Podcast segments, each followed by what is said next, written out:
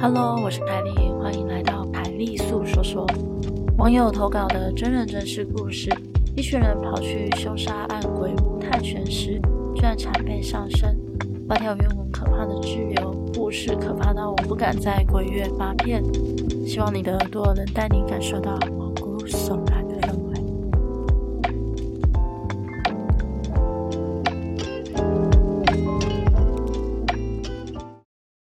那么，故事开始喽。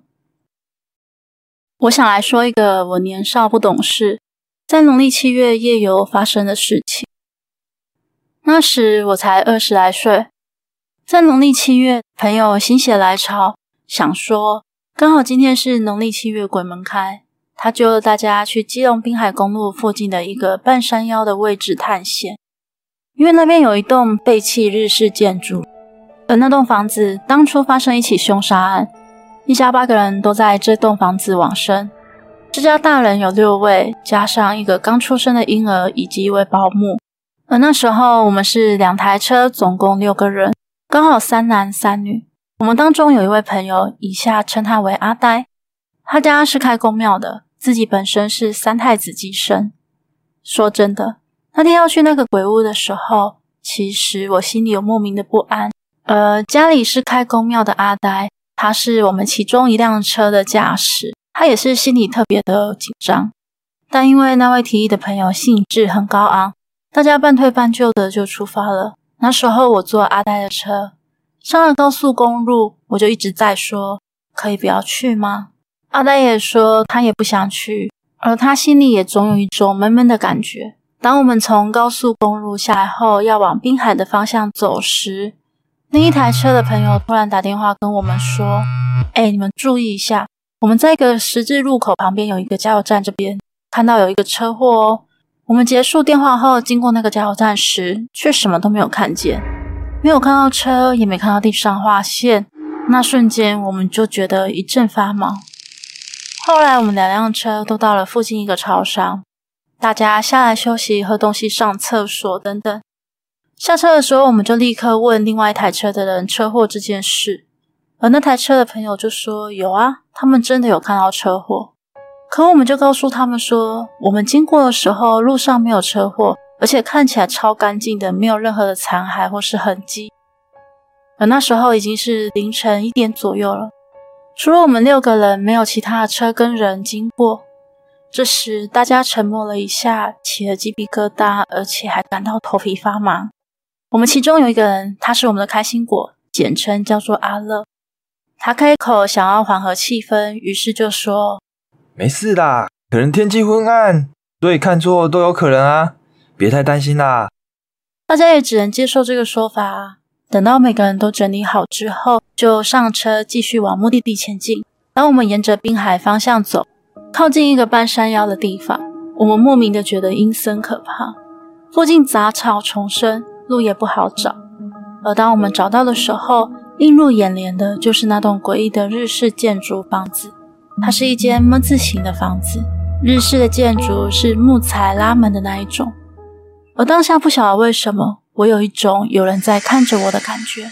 当我们要进去的时候，阿呆突然转头对我们说：“进去不要乱说话，不要乱动里面的东西，而且也要礼貌一点，记得开门要敲门，要说不好意思打扰了。”我们听到阿呆这样说，就认真的记住这些话。但我们里面有个铁齿的男生，就叫他阿铁吧。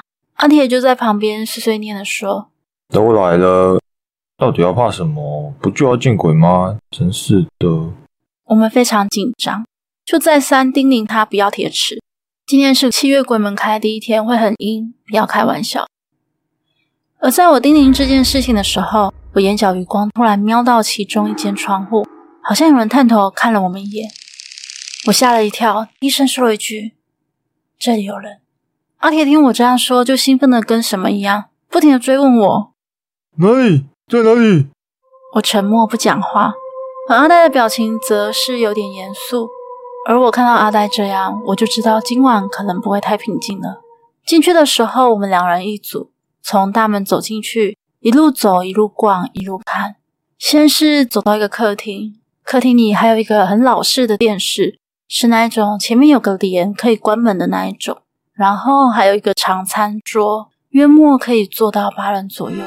而我不知道为什么，总隐约看到餐桌的另外一头有人坐在那里，我感到不寒而栗。接着，我居然又在一间房间的门口听到有婴儿在哭的声音。我赶快转头问他们：“你们有听到婴儿在哭的声音吗？”但很奇怪的是，我们有三个人有听到，但另外三个人却没听到。这时，气氛瞬间转为诡谲，而我突然有种怪异感，突然觉得好想哭，而且失去了身体控制权。我意识很清楚，但是整个身体似乎不是我的。我对朋友说：“我好想哭，好想哭哦！我真的也不知道怎么了。”然后瞬间我就低下头，开始默默的哭泣。哭着哭着，我就说了一句话：“我的孩子啊。”然后走到一个破旧的婴儿床旁边，伸出手做出抱孩子的动作。一抱我就突然大哭：“我的孩子，我的孩子！”然后很崩溃的蹲在地上，好像在找东西。我这一连串的操作吓到我的朋友们，而朋友就赶快问阿呆说：“我到底在干嘛？”阿呆脸色凝重的跟他们说：“我被这个孩子的妈妈附身了。我刚刚要抱孩子的时候，孩子的头就掉了下来，而我蹲在地上正在找他的头。”朋友们一听，瞬间鸡皮疙瘩全部爬起来，头皮也发麻到不行，毛骨悚然到了一种极致。他们就过来想要叫醒我，阿呆就赶快呵斥他们，叫他们不要碰我。阿呆问我：“你有什么事情吗？”有需要帮忙吗？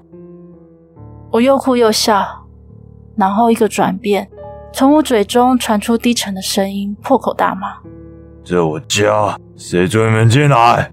其他朋友看我这样，除了害怕还是害怕，而且他们总觉得我的脸一直在变，变得不像我，讲话方式、坐姿、态度都不再是我了。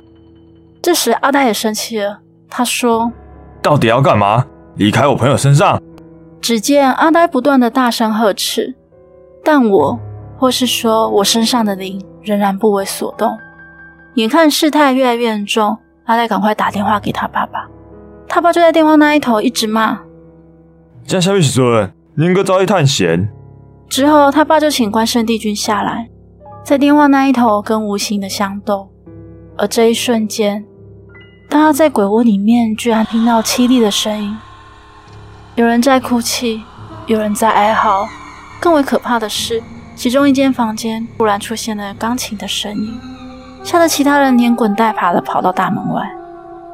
而这屋子里面就只剩阿呆跟我，还有电话那一头的阿呆爸爸。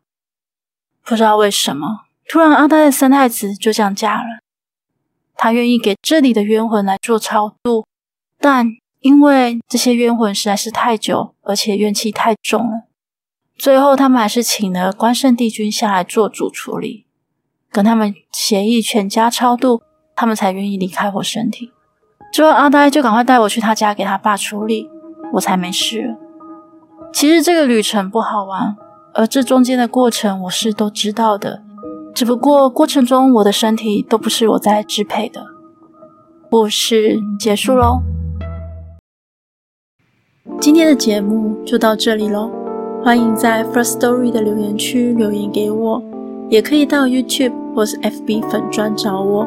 下次你想听听什么故事呢？我们下次见喽。